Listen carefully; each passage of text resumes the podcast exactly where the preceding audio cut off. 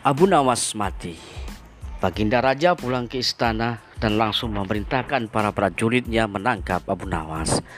Tetapi Abu Nawas telah hilang entah ke mana karena ia tahu sedang diburu para prajurit kerajaan.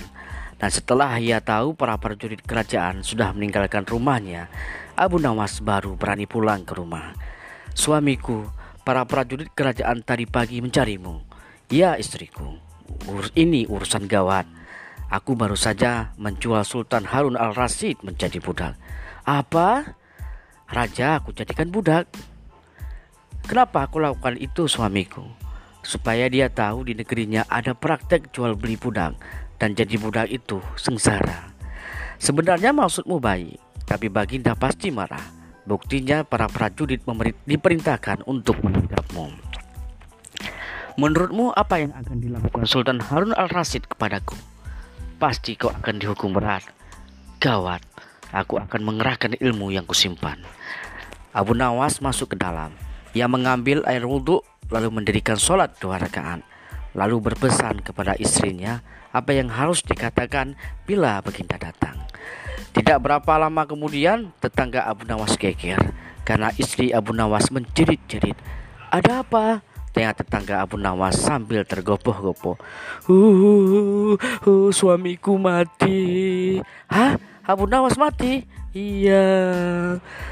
Kini kabar kematian Abu Nawas tersebar ke seluruh pelosok negeri.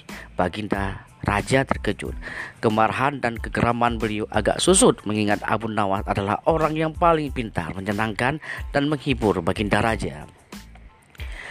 Baginda Raja beserta beberapa pengawal beserta seorang tabib dokter istana segera menuju rumah Abu Nawas. Tabib segera memeriksa Abu Nawas. Sesaat kemudian ia memberi laporan kepada Baginda bahwa Abu Nawas memang telah mati beberapa jam yang lalu. Setelah melihat sendiri tubuh Abu Nawas terbujur kaku tak berdaya, Baginda Raja merasa terharu dan meneteskan air mata. Beliau bertanya kepada istri Abu Nawas, Adakah pesan terakhir Abu Nawas untukku? Ada apa duka yang mulia? Kata istri Abu Nawas sambil menangis. Katakanlah, kata Baginda Raja. Suami hamba Abu Nawas memohon sudilah kiranya Baginda Raja mengampuni semua kesalahannya di dunia, di akhirat, di depan rakyat. Kata istri Abu Nawas terbata-bata. Baiklah, kalau itu permintaan Abu Nawas, kata Baginda Raja menyanggupi. Jenazah Abu Nawas diusung di atas keranda. Kemudian Baginda Raja mengumpulkan rakyatnya di tanah di tanah lapang. Beliau berkata, "Wahai rakyatku, dengarkanlah bahwa hari ini aku Sultan Harun al-Rasyid telah memaafkan segala kesalahan Abu Nawas yang telah diperbuat terhadap diriku dari dunia hingga akhirat dan kalianlah sebagai saksinya." Tiba-tiba dari dalam keranda yang terbungkus kain hijau terdengar suara keras.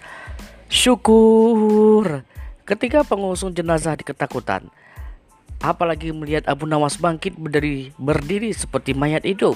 Seketika rakyat yang berkumpul lari tunggang langgang, bertubrukan dan banyak yang jatuh terkilir.